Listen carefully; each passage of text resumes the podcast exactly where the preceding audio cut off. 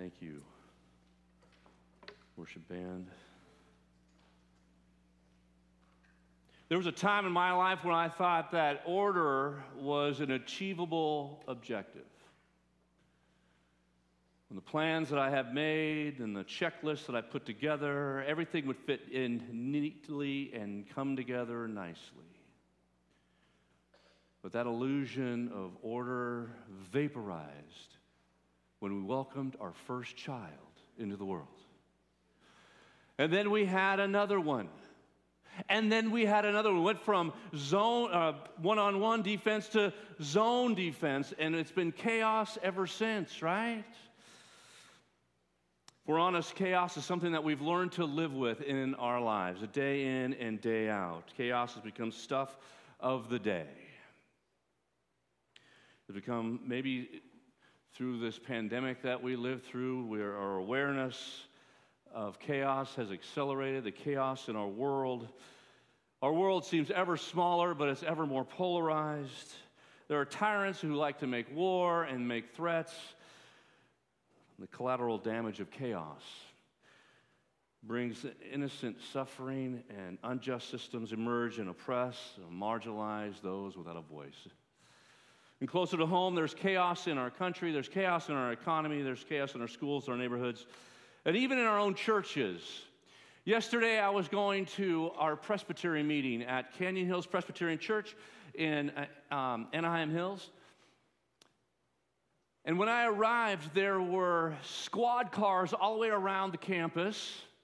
There was that yellow police tape all the way around. There was a helicopter uh, hovering above with a speaker saying, Clear the area, clear the area. I texted Bob Glay, our elder who was on the inside, because he made it on time. I was running late. They were in lockdown. They were in active shooter lockdown. I couldn't believe it. Now, end of the story. Everybody's safe. Everything's fine. No one was hurt.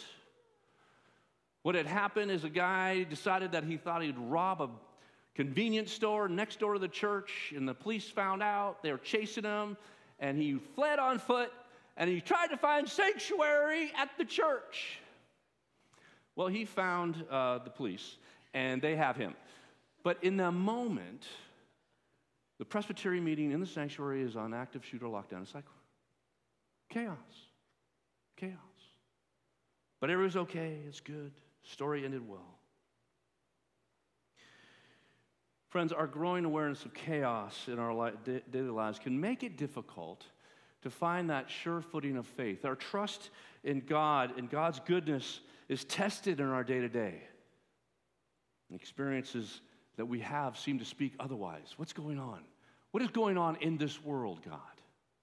We wonder what kind of world that this is that groans under the pain and suffering. And if anything, God has, what does God have to do with it? God, where are you in the midst of this? Now, you may recall in our series, The Language of Hope, Words of Comfort and Call, we've been exploring a variety of, of Hebrew words, biblical Hebrew words. And each word, there's an important question that emerges. And the first word that we unpacked was Lord. It's from the root to be. It comes out of the burning bush when Moses says, Who am I to say is sending me to the, to the Israelites to, to tell Pharaoh to let them go? And God says, I will be who I will be. I am who I am, and I will be God for you. Answering the question, God, are you with us or not? That was floating up through the people of Israel. And even Moses, when he was distant from his people. God, are you with us or not? And then the second word we unpacked was Shema, the word for hear. Hear, O Israel, the Lord our God is one. This is Moses speaking to his people, reminding them that they are to love their God with what? With our heart, their soul, and their might. And the question is from God, are you with me or not? If you are, love. Love God with your heart, soul, and might. And this morning, the question that emerges is God, what kind of world is this that we are in? What kind of world is this? And so the word that we have before us, I'm going to say it. It's a, I'm going to try to repeat it in Hebrew here for you. Ruach. Now you're going, he made that up, but I didn't.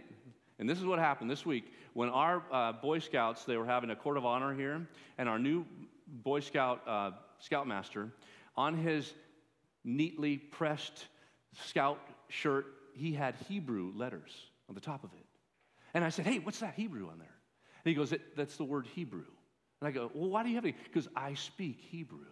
I'm like, golden opportunity. All right. I'm, I'm preaching on the word wind. How do you say it? He goes, Ruach. And I'm like, yeah, that's awesome. So I didn't make it up. We got a guy who speaks Hebrew here at our church. Ruach means wind. It also means spirit or breath. And this is the word that God spoke to his people when they asked, What kind of world is this? In particular, God's people were exiled from their own homeland, from their homes. Their, their place of worship had been destroyed. They're serving a foreign king, living in a faraway land in Babylon. They're exiles. And so when they gathered together to remember and they assembled together in worship, they would read a familiar passage that reminded them of God's comfort in the midst of the chaos that they were suffering in their lives. And the passage is a confession of faith. And it's the first verses of our Bible.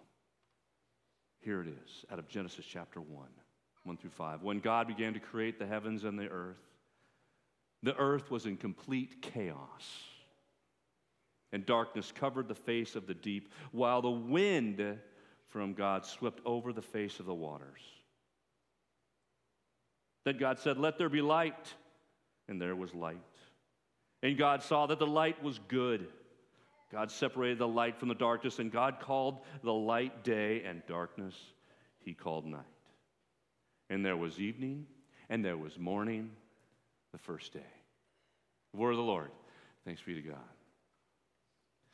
These are, uh, this is a, these verses are part of a, a seven part creation display. Each section follows the pattern that soothes and comforts and reassures God's people. And there was evening and there was morning the second day. There was evening, there was morning the third day, evening, morning. And then God created the seventh day, and from He re- took a Sabbath from His work and he looked out over it all and he said it was good. Seven times in the creation narrative, God says, and he looks over, he pauses to reflect at his handiwork, even before it's all done, and he says, It's good. It's good. And what stands out in those first five verses is that word ruach wind, spirit, breath. These opening verses not only affirm the unique power of God to create, but it was God's Spirit, God's breath, the wind that hovers over the dark water. The Spirit of divine power hovers, preparing to breathe life into the chaos, bringing order. For God's people living in exile during that time, these were comforting words they would have recognized God's claim on them and the promises that they could claim. It was in their story, their story with God, where God breathed life into them. During the Exodus, it was a watery event when they are set free and God separated them from their captivity. They went to the Red Sea and God's Spirit parted the waters restrained the waters of the Dead Sea. In a sense, recreating his people, sending them out. This marks a new beginning in their life, their life together. They would become God's people, and God would be their God. Likewise, in the middle of our chaos, God promises to make things new. God is calling forth beautiful things that didn't exist before, each and every day. Frederick Buechner, he's a famous Christian author. He was a Presbyterian pastor, wonderful man. He makes this claim about God when he reflects on God's creation and, in Genesis. He says that God is using the same old materials of earth, air, fire, and water every 24 hours. God creates something new. If you think you're seeing the same show all over again, seven times a week, you're crazy, he says. Every morning you wake up to something that is all eternity never all eternity never has seen before and will never see again. And the you that wakes up was never the same before and will never be the same again either. You know, it, it reminds me of an old hymn. And it goes something like this Are you going to help me, bro? This might be the last time you ever hear me sing. You know this. If you know it, you can sing it with me. Come on.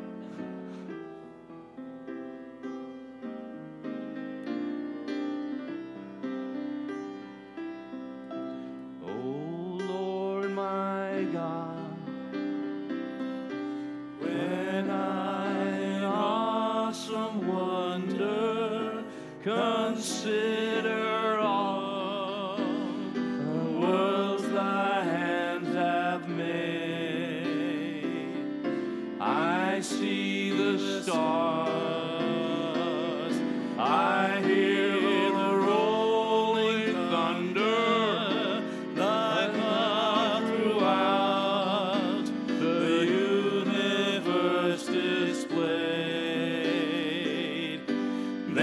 sings my soul.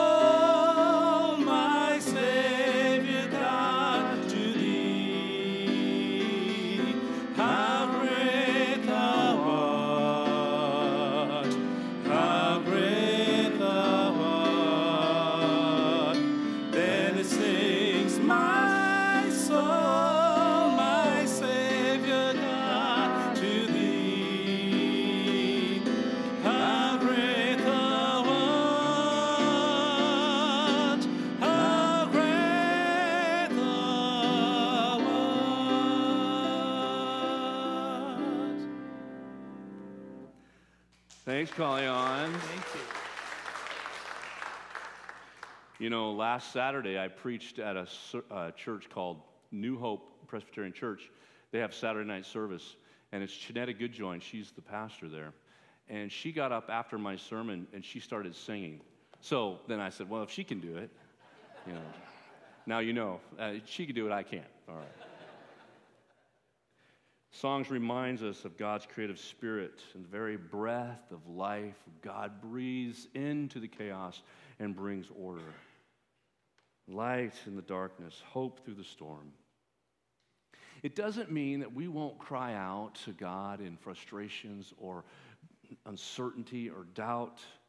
We cry out just like the psalmist does in the midst of our chaos. Where are you, Lord? It's not out of disrespect. It's not out of disbelief. It's we deep longing and necessity to hear from God. We want to hear your voice, God. We want to hear your reassurance. Lord, make it, we can't make it through without you. This is our, your world, oh God. We are your people. We're not going to rest until we hear from you, oh Lord, until we feel your reassuring love. This is the psalmist crying out until we receive the surpassing peace that only you provide. One biblical scholar writes If there is an answer to the problem of, of pain or unjustified suffering that comes through the chaos in this world, it's simply this that for most of us, the worst that can happen is not to suffer without reason, but to suffer without God, without any hope of consolation or rebirth. all their pain pales next to the pain of divine abandonment. That's what Job learns. God has not abandoned him. That's what the people of God, as they're crying out to God along the riverbanks when they're in exile God, where are you? They turn to the creation story. The God who brings order out of chaos, the breath of God that breathes spirit, breathes life into each of us. So the question is what chaos do you face this week, dear friends? Can these words from Genesis be a sense of assurance, of help to help you find that grounding in your faith? Maybe, maybe each day this week. Maybe at the sunrise, maybe at the sunset. This becomes a prayer. A wind from God swept over the face of the waters and brought order. God's power and grace. This week I was reading about Jesus' baptism in relationship to creation. And the writer says this In those days, Jesus came from Nazareth to Galilee and was baptized by John in the Jordan. Here we go, some water. And just as he was coming up out of the water, water talk, he saw the heavens torn apart. The heavens torn apart sounds like chaos. And the Spirit, the wind, the breath of God descends on him like a dove, like Genesis.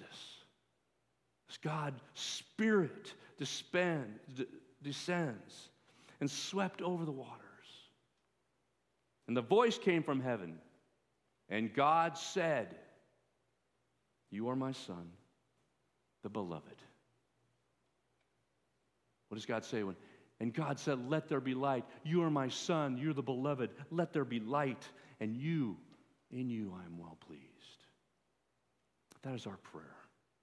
We hear the words of Genesis God bringing order through chaos, out of chaos. We hear that prayer, that voice from heaven You are my child. I love you. I am so pleased. Amen.